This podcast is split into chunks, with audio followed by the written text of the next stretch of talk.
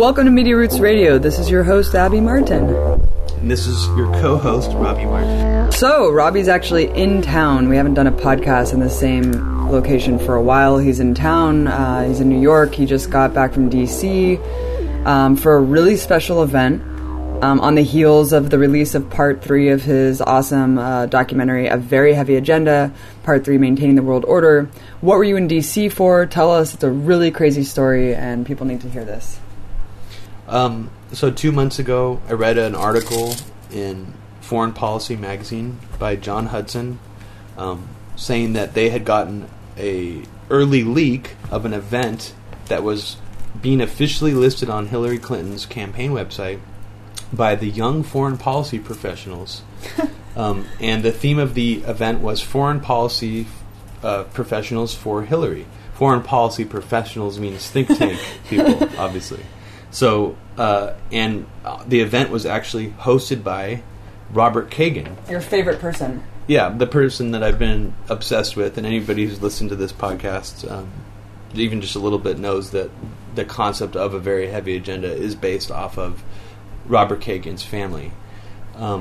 So, of course, after seeing this, I was like, damn, I kind of wish I'd had more time to make the movie, because I could have put this into the movie, because it's such a perfect way to sort of like tie up the plot and set the stage really quickly. Robert Kagan's a huge neocon ideologue, thought leader in DC that's driven a lot of terrible foreign policy from the Bush years till today, right? So he's putting this fundraiser on for Hillary Clinton. Yeah, I mean, he's basically one of the biggest people who helped sell the Iraq War. Like, he created a lot of the intellectual underpinnings for why we needed to wage the war on terror, for why we needed to attack Iraq, for why we need to be aggressive against Russia. And the only reason he's different from these other neocons like Bill Kristol and Dan Senor and some of those other people is because he now overtly has supported Hillary Clinton over Trump. Right. He's the first major D.C. Republican to actually overtly promote her. And this fundraiser was foreign policy professionals like Robert Kagan explaining why Hillary Clinton would be much better for their agenda in what Kagan calls maintaining the world order than Donald Trump. And Robert Kagan actually wrote a really influential editorial that went around to a lot of liberals that I saw on Twitter, and it kind of spread around the internet, saying that Trump will be bringing fascism to America. So the part I find funny, and I bring this up in part three of A Very Heavy Agenda, is that I believe that a lot of these neocons were mostly responsible for bringing fascism to America. And fascism really never quite left after they really accelerated it after 9/11. And they're all trying to detach themselves from that trajectory now and acting like Trump is this evil representation of the Republican Party. When it's really, I mean, it's more, definitely a little more xenophobic than what they were trying to put out there, but I think that it's just really important to remind people that the neocons are largely responsible for putting out all this Islamophobia after 9/11, because they needed to do it to help us dehumanize Iraqis, Afghanis, and other people we were killing in the Middle East. That's all they wanted to do with it. Trump is actually using that rhetoric against them, and he's making it backfire back into this more isolationist position that we need to like lock down our borders to stop ISIS from like getting in and killing us, and like not like spend money on other countries, because what do they do for us? Like, so he's actually in some ways stolen the wind out of the neoconservative sails, and and like fed on the paranoia, kind of like with the more use their paranoia totally, too. So totally. And the strangest thing ever is that this is almost not news to people, that Hillary Clinton is actually reaching out to, and there's been a bridge built between her and the neoconservative sect of Washington, D.C. And that's extremely disturbing. It's horrifying, actually. But the problem is a lot of these neocons like Kagan, the reason they're different from Kristol and Dan Senor, is because they've rebranded themselves into being this like weird class of liberal interventionists who are really concerned about the future of Europe. And like, human rights. Yeah, and human rights in Europe and Russian aggression. Yeah. They're like really focused on Russia and Putin mostly. And this is what this event was about. It was about how we need to strengthen the transatlantic relationship, that we need to keep maintaining the world order, basically. And it is really interesting on the heels of, or not on the heels, but, you know, this happened right before Hillary and basically picked her vice presidential nominee. I know. And who was like the most milquetoast, like so much more milquetoast than anyone, I mean, that I could have even imagined. It's so bizarre. Yeah, it's like everyone was thinking, okay, who's she going to pick? Is she going to pick like a Latino guy? Is she going to pick Elizabeth Warren? You know, like how crazy would that be if it was a woman, two women, like VP and president? It's like, damn, and like someone who's like a Bernie Sanders person. But it was the complete opposite of that because people were thinking she was going to pick someone to bolster the Bernie Sanders, you know, the lack of Bernie Sanders ideals in her platform. So it was like, okay, someone to even out the playing field to say, like, look, I might be pro-Wall Street, but, like, this person's going to be really hard, even though we know the vice presidential person really has no power. Like, Biden really didn't have any power, of course, unless the president dies. But in the case of this guy, what was his name? Tim Klein? What the fuck is his name? Tim Kaine? Tim Kaine. Okay, we're going to take that part out. I'm going to redo that part. Yeah, it's really interesting because this event happened days before Hillary announced her vice presidential nominee, or running mate, rather, a man named Tim Kaine. And up until this point, people were wondering, okay, who's she going to pick? Is she going to pick like an Elizabeth Warren type to level out the fact that she's a Wall Street shill, someone who's like strong on, you know, against Wall Street? Or are they going to pick like a Latino or a black person or another woman to kind of bolster the progressiveness of that she's lacking, you know, in her conservative platform? But unfortunately, she picked like a milquetoast, just another kind of old white guy named Tim Kaine. And I'm not saying being old and white is bad. But what I am saying is it's like the opposite of any progressive person that she could have picked. Like literally, I mean, it almost seems like she's just trying to cater to Trump voters now at this point, like trying to pick up some like Trump-leaning people because the guy's personally anti-abortion. I don't care if you're publicly... Or you mean it's conservative-leaning people. Yeah, people who might be, like, disillusioned with Trump and then who are conservative. Yeah, exactly. People who are like, I can't vote for Trump, but like, you know, and then like leaning toward Hillary but don't really know if they can support her. Well, she's definitely trying to put that out there right now. I mean, this guy, he's personally anti-abortion, and that's really all you need to know. I mean, in the 21st century, 2016, you're going to be personally anti-abortion and call abortion murder. It's like it doesn't really matter what you say. Running on the Democratic ticket, it's like too. It's fucking nuts, dude. And you're doing damage. I'm sorry. Like, I don't care if you have a good score from Planned Parenthood because you've like supported pro-choice legislation. You're fucking anti-abortion in this day and age. That's kind of crazy, dude. So that's insane, and also... And did you see Planned Parenthood endorsed her? Like, put out the little tweet. You saw that, right? Yeah, it's insane. Which is almost makes me think Planned Parenthood is... You know, everyone says, like, these politicians are in the pocket of Planned Parenthood. Like, they're in the pocket of, like, Hillary Clinton campaign to do that. It's like they know that they need the funds or something. Exactly, I mean, they just know that Hillary's their safest bet. And then, like, this guy also is hilariously so pro-TPP that he was even talking praises of the TPP just days earlier. You know, so how Hillary flipped her vote on that and was just like, oh, I'm totally going to vote against the TPP now. Well, look, they're not releasing the emails about the TPP until after the election. Clearly, she didn't only support it, but she helped draft it. I think that's really obvious by now. Otherwise, why would these emails be being withheld? So Hillary's just a complete shill. The TPP is going to completely undermine all sovereignty of all the 12 nations involved. It's insane. This guy is totally for it. So... Not only that, but he's voted for, you know, all the interventions and testified on behalf of WMDs in Iraq and all this shit. So, you know, it's just a total shame that she really missed the boat once again. Well, it just seems like she's making several maneuvers at once, trying to appeal to all these different sectors of the conservative movement that have decided that they don't really like Donald Trump that much, or that maybe they're not going to vote for him at all. Yeah. And it seems like an incredibly bizarre and risky and fantastic strategy to try to pull off this.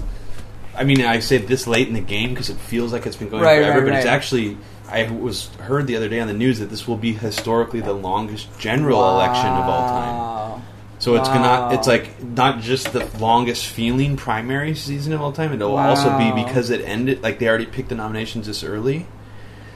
Like, apparently they picked nominations later. Like, yeah. Like, so that's actually interesting that we're now going to be, what, almost 6 months? Damn. We're not 6 months, like 4 months? 5 months? Yeah, man, it's been hell, seriously. Like, and it was so weird to see the political and media establishment treat Trump like a pariah, you know, do everything like plotting, conspiring to try to get him out, broker the convention, all this stuff. And then to have the convention happen... to have kind of like a measly attempt to like, you know, undermine these votes at the very beginning, and then that was like clearly shot down. And then just to have everything switch, like the whole tone of everyone just switched, and all of a sudden it was like, all right, like Trump's family's great, look at how polished they are, he's so presidential, this is all like very, everyone's just like accepted this as fact. It's just so surreal to me. I feel like I'm living in the Twilight Zone. Like, I almost miss the days that everyone was just like freaking the fuck out that Donald Trump was going to be like a, could be our president. And I'm actually thinking as the days pass, like that he actually will be. Could be. Well, this is the interesting thing for me is that the media has never been this adversarial towards like someone who seemed like they're going to, like this inevitably going to grab a nomination. And unfortunately, most of it was phony and like overly, like they're overly emphasizing the wrong things. Yeah. Like there were certain things that I can understand that they would have covered for like as they happen, especially like the violence at the Trump rallies. But they were definitely fixating on certain things because they like hated. I mean, they, that was how much they're freaking out. So, you know, and I hate to say, like, you know, Alex Jones, the only thing he's right about Trump is that the establishment is for some reason on some level still freaking out about him. Right. But that doesn't mean that he's good. That's the right. It's like that's you can't read into that, but it is interesting that you can still see that, and what you're talking about is that like once he became the inevitable nominee, it was almost like, well, we have to be polite now because it's almost like it was almost like when they were doing that, they still probably thought that as the media, they could probably take him down. Right. And now they're like, well, he is the nominee. So now we need to secure our future access, so the contrast is really obvious, where it's like for a normal election, the media would vet a candidate publicly and be harsh on certain things, but like it wouldn't shift that much after they become. So it's almost like it shows, it's a kind of more evidence that the establishment is really overly freaking out about Donald Trump like they've never really freaked out before, at least not in my and I mean, and all the people, I mean, if you're like a corporate media pundit and you want to secure access for future interviews and you know how volatile he already has shown himself to be and been like, all right, like I'm going to bar you, I'm going to like, yo, I like you, you're great, you know, and it's like they know that, and it's so fucking obvious just how scared everyone is. And he's almost like... It's really crazy. And it's almost like by creating that sort of hyper... reality that we were talking about last night, that he's like made it so that journalists who are even just a little bit nice to him, he expresses like all this gratitude and love for, and journalists who are remotely critical, he's like, that's garbage, that person's a loser, they're a hack. I mean, that has done some, like, just think about how powerful, like how much power he has to make the media react in kind to it, because it's almost like not just do they want to take him down, it's almost like they're emotionally feeding into his hostility. Like they want, it's like they're like so eager to like get a, you know. But the weird thing to me is even with that, I've never really seen an instance where Jake Tapper or Anderson Cooper really got like a major gotcha moment where it was like where I felt like Donald Trump was going to walk out of an interview. Why haven't they done that? You would think that you're a reporter. If you hate him this much, why haven't you tried to get him to walk out? It's not. You just have to be really rude, you know. Like the people have done that countless times. There have been. We have both seen media appearances where it's like, you know, the reporter planned to make it that, to make the interview atmosphere hostile enough where they would want to walk out. You know, like Stephen Colbert has done it to people, like even in his, like he did it to Richard Branson that one time, where like threw a glass of water in his face. So like, there's definitely ways to do that that aren't very hard. And like what Anderson Cooper's best gotcha was, that's an argument of a 4-year-old that he said to Trump. One time, I mean, that's the best. That's literally the most adversarial. Well, these people aren't real journalists. I mean, it's crazy. Like they talked about the Melania Trump speech thing for 4 days, and it was so obviously staged. I don't want to get off too much on the RNC because we're going to definitely get into the RNC and the DNC and the DNC leaks after this. But I really wanted you to first talk about, you know, why you're here, this event that you went to, because it's a huge scoop. I mean, we have this ideologue, neocon thought leader in DC who hosted a fundraiser for Hillary Clinton that you were one of very few people in attendance, and you heard him say some crazy stuff, and we wanted to get into that. So let's tell us what it was like. Like, so set the scene for us. I'll just give you a little like fly on the wall storytelling of what of what it was like. Okay, so you know, when I bought the ticket to this event, it was basically, the ticket was a donation, a fairly large sum more than like a ticket for a concert, let's just say. Yeah. I don't want to say how much because I'm embarrassed because this money went to Hillary's campaign, but I did it for a good cause, and I'm sure that, if I worked for an outlet, I probably would have been reimbursed for the ticket or whatever. And I won't say any more about that, but so I went to this thing. I went to the hotel room about 3 hours before it started, just to kind of get my bearings and scope out the location. And the event was supposed to take place on the Cambria Hotel rooftop in Washington, D.C. So, of course, when I got to my room, I went to the rooftop bar just to check out the balcony. And I was, immediately, a little bit jarred and kind of, I got, a sick feeling in my stomach when I walked on the balcony and saw how goddamn small it was. It was, sliver... Yeah. Of a hotel rooftop balcony. Yeah. Compared to the standard where we just were, it was literally 1/4 the size. Yeah, yeah. And I had already saw all the badges out that they were putting out on the table for the VIPs. I saw Robert Kagan's name. I saw my name, VIP.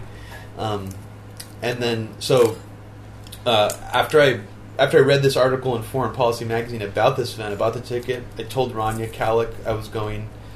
She lives near DC, so she decided to also go, and then we were well, if we're going to go together and be the only, people who are going to be crashing this from the outside, we should probably scheme, and at least strategize a little bit. Yeah. And so just for safety, if either of us get too nervous or start freaking out, at least there'll be someone else there we can kind of run back to, and hide or something. Yeah. But and then she was way more nervous than I was when she came and met me at the hotel. But then when I actually started to walk into the event, I got way more nervous than her. Our anxiety levels flipped. And then she was she kept trying to get me to go talk to him because we saw him. First we saw him in the hallway, and I was oh shit, there he is, Robert Kagan. And then somebody's the VIPs thing already started. You guys should go up there. And we were really?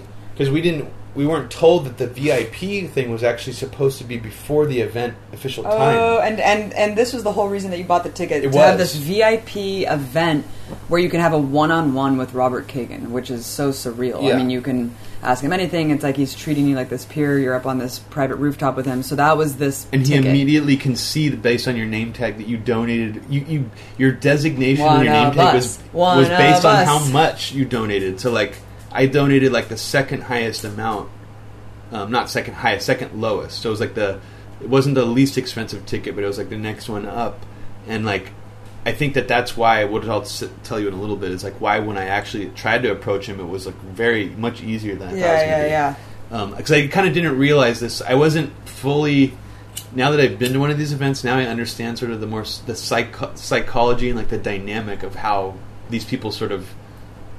What do you call it? Just so, not socialize, but build connections, and kind of shoot the shit and talk about policy. We were having small talk. When Rania and I first got on the rooftop, we saw Kagan kind of chilling in the back, drinking a glass of water, and we just were making small talk with these other two people who were really worried about Trump, and they were they were just all. It was just funny to hear what the level of political discussion with these insiders were, and it was obviously very low and very generic Democrat, and we were just trying to play the role, and then I realized that was the VIP event, which is before 6 o'clock, because the event said it started at 6. No one told us, hey, go up there. You're a VIP. That's the VIP time, and it's going to be over soon. No one told us that. So luckily, someone right before the VIP time was over was you guys should go up there, because apparently we had almost an hour where we could have already been up there, and I didn't realize that. So we fucked up, man. We fucked up. But luckily, I was able to build up enough courage to actually talk to him when we went back downstairs before he spoke, and.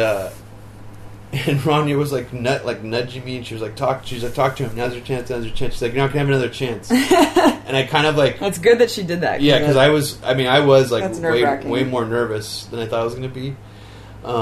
But as soon as I kind of just had an opening, he was talking to a group of people right next to me, and as soon as I had an opening. I had 3 or 4 different questions in my mind. 2 of them are extremely hostile, aggressive ones, which which would have just made him really upset and made him like clammed up instantly, you know, or gotten like mean. I had those ones where I was gonna ask him about his dad and brother saying they wanted ground troops in Palestine. Yeah. And asking him why he thought Saddam did 9/11 and if he still believes that, because he said there was an overwhelming amount of evidence. So you know, but honestly, I felt like I know how he would have reacted to that. Like he probably would have gotten mad, and it probably would have been like a good video clip or something like fun, like We Are Change style. Yeah. You know, in your face. So, but then it also would have taken more balls. So because I didn't have that level of balls yet. I was like, okay, I'm going to start nice. So I touch him on the shoulder. I was like, Robert, big fan. And then he's like, hey, how you doing? Nice to see you. It was just the weirdest, like, way for him to respond. I mean, it was just so surreal because first I thought, well, there might be, like, a very low likelihood that he'll recognize who I am and know that I've made this documentary about him, but probably not. Right. But I was still thinking that could be a possibility. And that, you know, he would immediately be like, what the fuck are you, like, just just like, why are you here? But no, he was like... But wouldn't they have vetted your name on, like, the RSVP? Well, if that was the case? Rania did it too, And they didn't...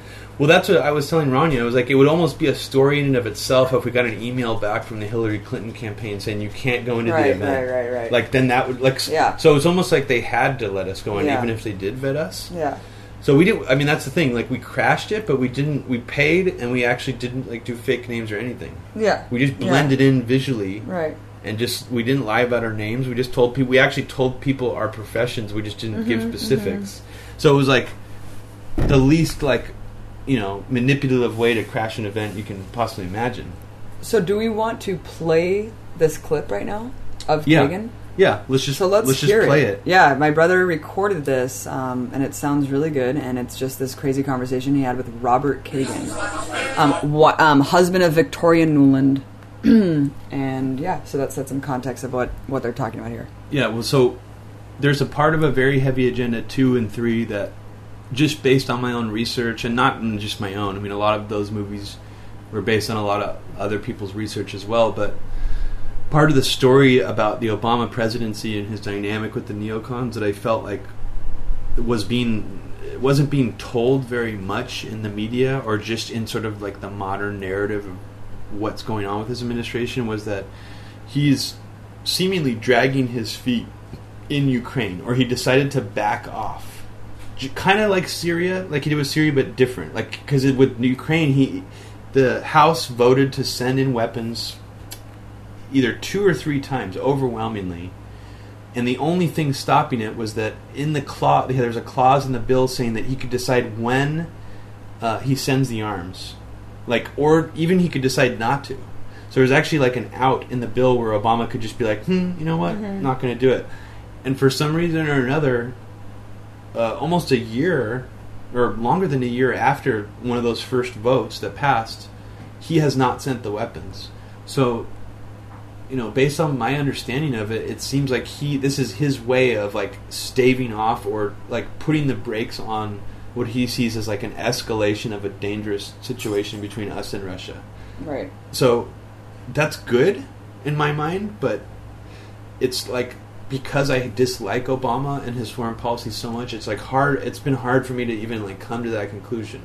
So, you know, having the opportunity to talk to Kagan. And kind of hearing the weird disdainful tone, like he liked Obama a lot at the beginning, and then he was like almost kind of like mocking him later, you know, like when he was asked what he was feeling was meeting Obama, what kind of guy he was, and he was just like, well, you know, he had a less presidential quality than you would expect. He just kind of had an ordinary guy quality when you're in the room and didn't have the presidential aura, like our gravitas. It's kind of like just like throwing shade, Robert. Yeah, and I mean, you disheveled, frumpy. Yeah, and I mean, I don't want to, you know, he was actually, I was better dressed than Robert Kagan, and I fucking dressed like shit most of the time, so that was actually weird, going to D.C., and, like, the main celebrity of this event who was talking was more poorly dressed and disheveled than, like, almost everybody else there. Yeah. Like, his pants were too long, he just kind of had a pretty generic shirt on, looked like something from JCPenney. His jacket was a little bit, like, too big. It didn't look tailored. It was just an odd mishmash of, like, a weird kind of a get-up that he had. But... he's like a slightly mad scientist-y. Yeah, sorry. I went off on a tangent there about... I mean, basically what I was saying is that I used this little inn where he was talking with a group of people, and I kind of finally had a... there was a pause in the conversation, and Rania had stopped elbowing me. And I just kind of, like... knew that I needed to ask him about that Obama thing. I just, like, that was the first thing I felt like asking him was, why did, you know, what's Hillary's approach going to be in Ukraine, and why did Obama drag his feet? Because that's really, I mean, that's the most simple way I could say it. So let's listen to it. Yeah. Hi, how are you? Good. Nice to see you. I wanted to know what your feeling was about Hillary's, like, approach to Ukraine. Is she going to send the Russians? I'm sure I have some fact questions. I don't know. I know that she cares a lot about Ukraine, and she probably cares more than the current president. So why do you think Obama had such a magnitude? He said to me he doesn't want to get into a nuclear war with Russia. That's literally it. Yeah, I don't think he doesn't want to. He's different than with Putin. I don't think he cares about Putin anymore at all. I think he's helpless. He thinks Putin's helpless. But he thinks inside the international protocol, he thinks Ukraine is part of Russia's sphere of influence. It means more to them than it means to us, and therefore we shouldn't escalate in situations like that. That's why he doesn't want to stand up. He actually said he's afraid of it. He said, I don't want to have a nuclear war with Ukraine. Why do you want to have a nuclear war? Do you want to have a nuclear war over Estonia? Do you want to be... I'll go down the list. Germany? Yeah. If that's a going-in position, you know, okay, fine. Don't ever do anything that nuclear countries don't want to do. You know? Okay, yeah. That's great. Isn't it so typical him though? Yeah. Based on like what? Yeah. Okay, so basically, what is your first reaction to? I mean, it was just exactly how I'd picture him being. You know, just like candid and just being like, whatever. Like, he doesn't want that, then whatever. We'll just go to Estonia. You know, we'll have a nuclear war over Estonia. Ha ha ha. Yeah. You know, just like mocking Obama and just being super arrogant, but also just candid because he knows that he can be. But the thing is, in this circle, you know, it just almost seems like even if it's supposed to be off the record, because it said in the email this is supposed to be off the record, but it wasn't obviously because we're playing a recording. But what's interesting is that it's just it's odd to me that he would feel so free of telling me something that he privately obviously had a conversation with the president about. Right. So that when we said we have like a scoop today and an exclusive, I mean basically. From what he just said, is that he was told by Obama that the reason Obama dragged his feet in Ukraine, which validates kind of this little bit of a mystery, which, you know, is now it's actually been validated by an insider, because he doesn't want to escalate, and he doesn't want to have nuclear war with Russia. Like, he didn't just say he doesn't want to escalate a military confrontation with Russia, he said he doesn't want to have nuclear war with Russia. That's how serious he knows that the no-fly zone and all these the weapon shipments would be. That's how dangerous this is. And it really proves that Obama, the buck did stop with him in this instance. That Obama actually said that. I mean, that's crazy. Yeah, so, you know, I think that's good, obviously, but then what's scary about it really is that he only has a few... It's like, even if that's... Let's give Obama points on that. Yeah, that's like best case, yeah. He's not going to be in office for very much longer. And do we think... I mean, based on what Kagan said here, he's like, I can't tell you... I can't answer the... You know, if Hillary's going to send the weapons or not, but I can tell you she cares a lot more about Ukraine than the current president. I mean, so... And based on, like, the speeches and sort of Robert Kagan's point of view that he was putting out, I mean, this is the thing. Hillary endorses... on a large, like, on a certain level, Robert Kagan's point of view about our responsibility to Europe and sort of the Baltics and all that stuff. And, like, why we actually need to, like, be constantly posturing aggressively towards Russia, like, whenever we can. That's the scary thing, is that I don't think Hillary has that same, whatever you want to call it, caution, concern, you know, I wouldn't even call it thoughtfulness, but just like obvious worry of not to escalate a situation. Yeah, let's decipher this language here for a second. Robert Kagan says, I don't know if Hillary's going to send the weapons to the Ukrainian army, but I know she cares a lot about Ukraine and certainly more about it than the current president does. I mean, that's a lot of coded language right there, like you're saying. She's going to be much more aggressive. If we thought things were bad already, mm-hmm. I mean, shit, like already the tensions are so high there. I can't even imagine how much worse it could possibly be on the ground in Ukraine right now. So that's pretty disturbing that he's like, yeah, she clearly cares a lot more than Obama does. It's like, yeah, he didn't care enough. Like, he didn't arm enough neo-Nazis on the ground.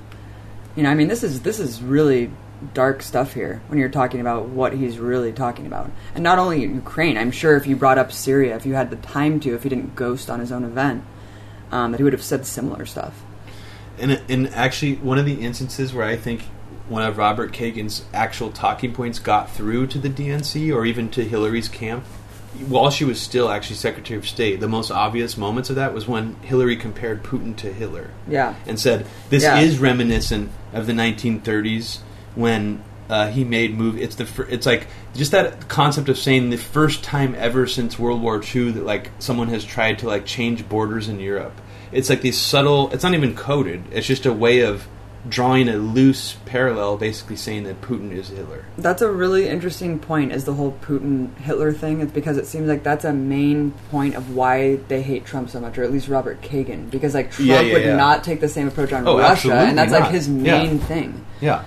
And also the thing that Trump just said about NATO, how he was like, well, you know, I'll help NATO states if they like fulfill their obligations to us and pay us. Mm-hmm. And the interesting thing was they did not mention which is like that. Unheard of. You know? That was like one of the most shocking thing that the neocons were really upset by the day before this event, because what night of the RNC was that? Was that night two?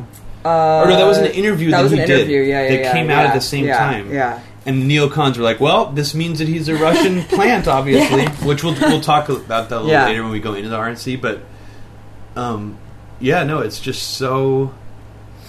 It's so interesting that these people didn't even... I feel like they were still trying to figure out their approach to it, because they didn't even mention it at this event. But they were basically... And I don't want to play... I'll play a little bit of this Robert Kagan speech in the episode, but basically what Kagan was saying in his speech...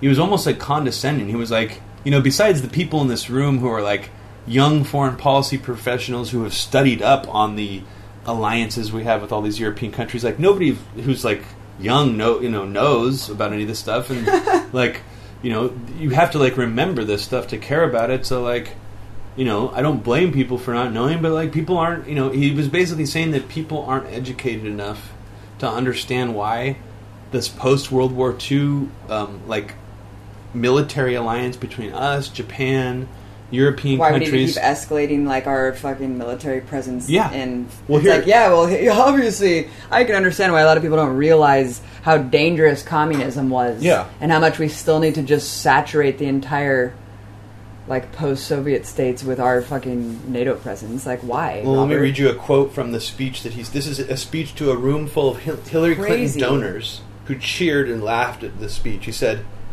people have to remember that in the absence of that structure, the structure of the world order, right? We saw what happened in the first half of the 20th century. 2 world wars in both theaters, and it was the American commitment to move beyond its own borders and not think narrowly about its own interests, but to regard its interests more broadly, to becoming in effect a European power, with American forces in place to keep the peace, and becoming an Asian power, with American forces in place to keep the peace in both regions. Before that, they had both been engaged in cycles of warfare for quite some time.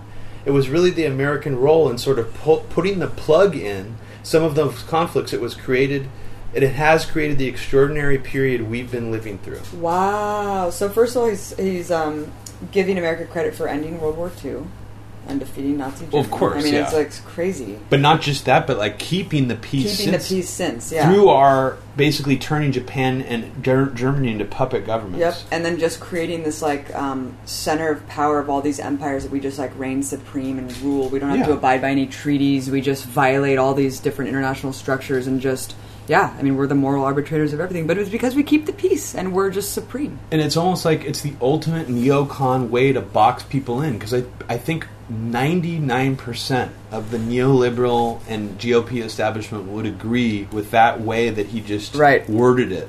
The wording is very careful. It's like very matter of fact. Like, well, this is so obvious. You know, it's like...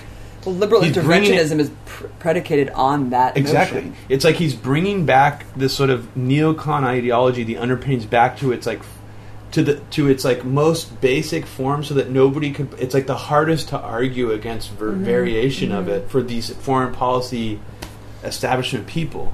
Let's also go over what he said about Estonia, because that needs to be kind of digged into a little bit more. He's saying if Obama doesn't want to go to war over Ukraine, nuclear war over Ukraine, right, then he'll just go to nuclear war over Estonia. Basically saying that Russia's going to be so aggressive and Putin's never going to stop, you know, seizing land and doing this stuff to, like, taunt NATO, that he's just going to keep going into every neighboring country until he's just taken over, right? Yeah. So it's basically just reverting back to this 1950s Red Scare mentality. That's really what he's saying. I mean, it's masked in this kind of weird language, but it's the exact same rhetoric. And just the his weird casual detachment in talking about it's really interesting, because it just shows how much in a bubble some of these people live. Like, it's like, where is... Like, there's... It's like, don't you understand and empathize with Obama's fear of escalating into nuclear confrontation? It's almost like he doesn't. Yeah, he's like mocking it. That's like, yeah, fine, we'll do what nuclear countries don't want us to do. I mean, and to me, that's just a strange thing that not enough people are talking about. It's like, yeah, this is a nuclear power who has a lot of experience in this kind of, like, I don't know, like the sort of, like, escalating and, like, playing these games with us. Like, it's not like another country with nuclear weapons, like Pakistan. It's Russia. It's like the country that we were pitted in, like, a nuclear confrontation with since, like, the 1950s. Yeah, exactly. I just don't understand. It's completely arrogant, shocking that this happened, and even weirder that, you know, you were going to talk to him again, and he just literally just ran away. I mean, he put on this event. It's really surreal to see him standing in front of Hillary red arrow signs. Yeah, and then he just bounced, right? He just left his own event, like, really quickly after his speech. But I did get a chance to ask him one more thing that I didn't record, but I asked him, do you really... I kind of, like... This is the only, like, slightly challenging question I asked him, but I didn't get a chance to really, like, challenge him more. But I said, do you really think Trump is going to bring fascism to America? Ooh. Do you really think that? And he's like, yeah, I do. You know, I think it's really unfortunate that people... You know, the only way they'll recognize fascism if it's a guy wearing... You know, Trump doesn't have this funny mustache, and he doesn't have a funny haircut, and he doesn't speak German. Ha ha ha. And he, like, kind of, like, looked around and laughed as if... Like, that was, like, a really good point. And I was like, but what aspect of fascism do you mean? And then he just basically just made this very vague generalization that Trump will irreparably damage our democracy. As if the neocons didn't already do that. It's just so interesting that he can't see that, or he doesn't choose to, or that he just doesn't even care. To think Gitmo, torture, the Patriot Act, the Stellar Wind... What is that if it's not fascism? What do you call that?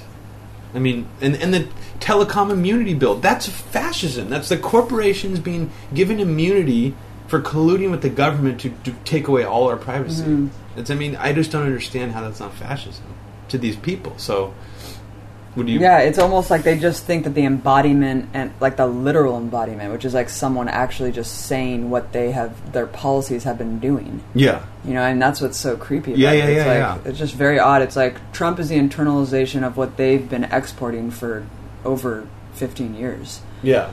He's like the manifestation of, like, their... It's like the internalization, the paranoia, the regression of, like, we don't want this nation building, but we want to be xenophobic and build up our nation kind of thing. And so they don't like that.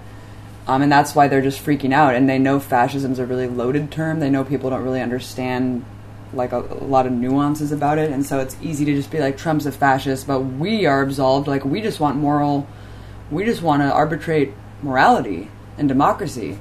You know, we're going to demonize and fucking demean and dehumanize Muslims and brown people all over the world, but we're not, you know, and collude with corporations to exploit and extract resources everywhere, but maintaining this world order. But, we're, you know, the empire's good. It's benign.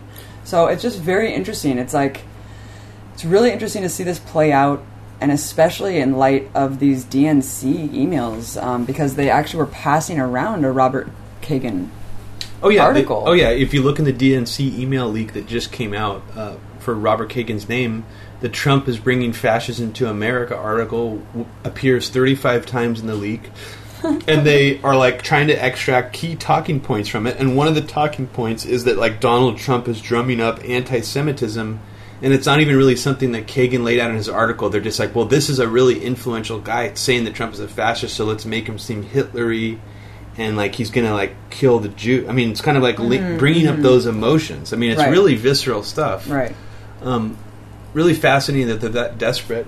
But also, this is also an interesting signaling. I just remember this from his speech, that might signal a new, what the neocon 3.0 era might look like. If neocons survive during the Trump administration, what they'll be doing. And Robert Kagan says here, "I got to tell you quite honestly that if Donald Trump wins the election, the transatlantic relationship would be item number 10 or 20 on my list, given the threat that I think he poses to our democracy, which is fundamental. And if America is capable of electing someone like Donald Trump, and he does behave in the kind of way that I think he will behave, our ability to lead, our ability to act as an example, and our ability to have close relations with other democracies is going to be severely damaged."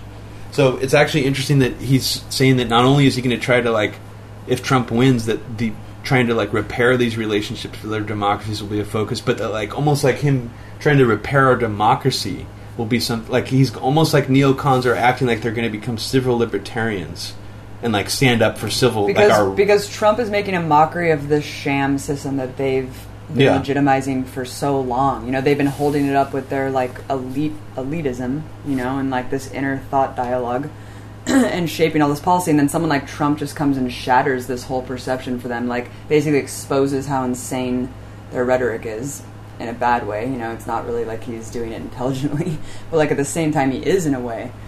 So I think to them, it's like the ultimate slap in the face.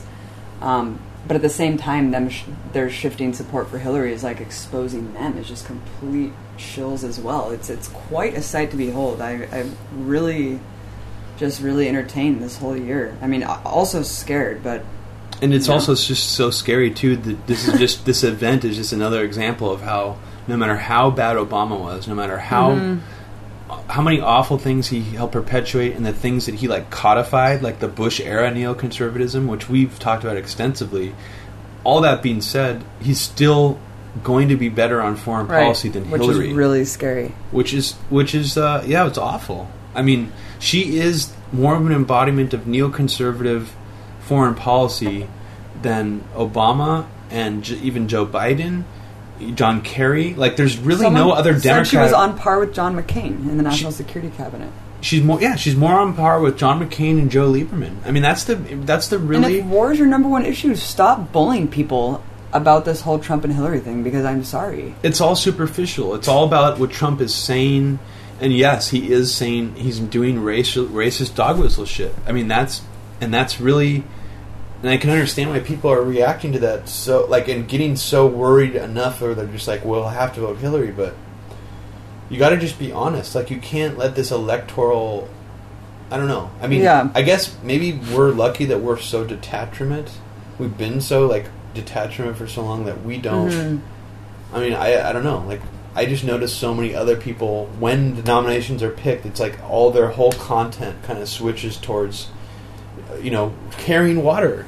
And I mean, just this podcast. When is it going to come to an end, though? Because it's just outrageous. I mean, Keith Olbermann just tweeted at Jill Stein saying, God, you're a threat.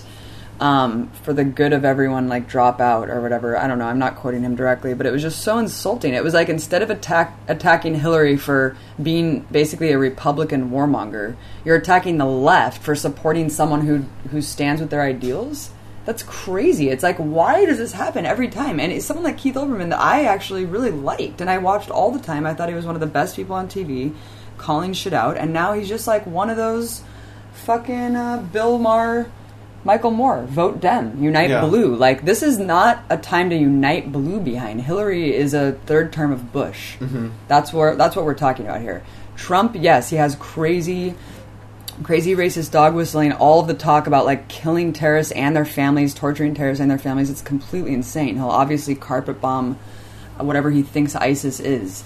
But I mean, when you're comparing that also to Hillary actually doing these things, I mean, Trump during the RNC speech was a horrifying speech. He kept talking about law and order and how he's going to eradicate crime. Very disturbing. But he also gave an epic monologue about Hillary and how she's just destroyed the Middle East. And said, how what a shame what she did to Bernie. She attacked Hillary Clinton from the left. Yeah, and he also used a line from the documentary that Mike and I made about Hillary Clinton. I'm convinced Please that someone from Trump's campaign. Explain. So I think if everyone's watched the Hillary Clinton documentary, you would have noticed that at the very end there's an iconic line that's been quoted multiple times in memes and stuff. And it was great.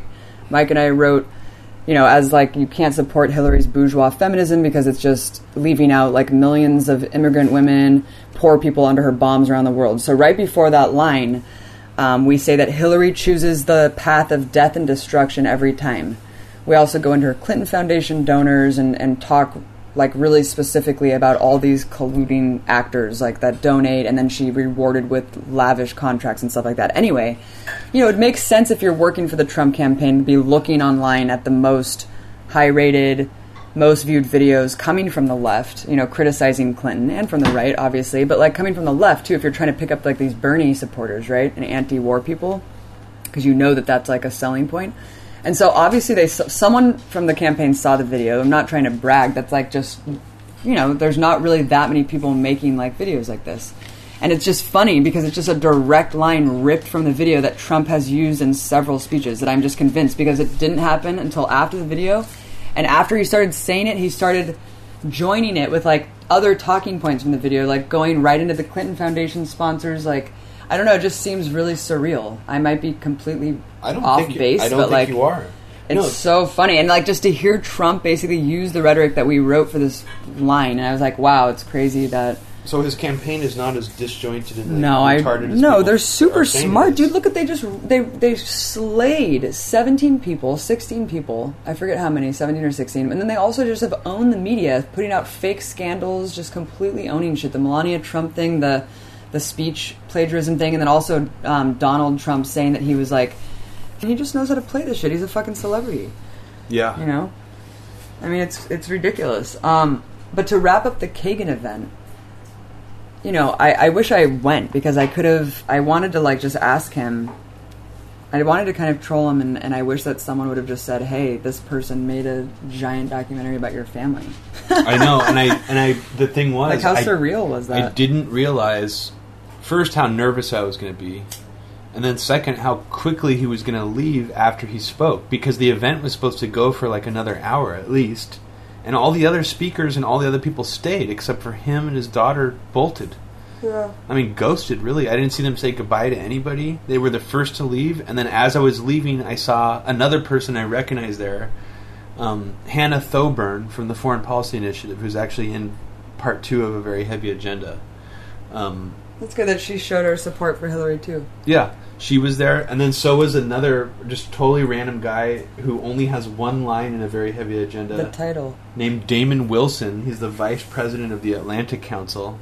And he says in A Very Heavy Agenda, he's like talking to Victoria Nuland. He's like, that's an incredibly heavy agenda. So it's not a literal... He didn't literally do the titular, but it's a variation on it.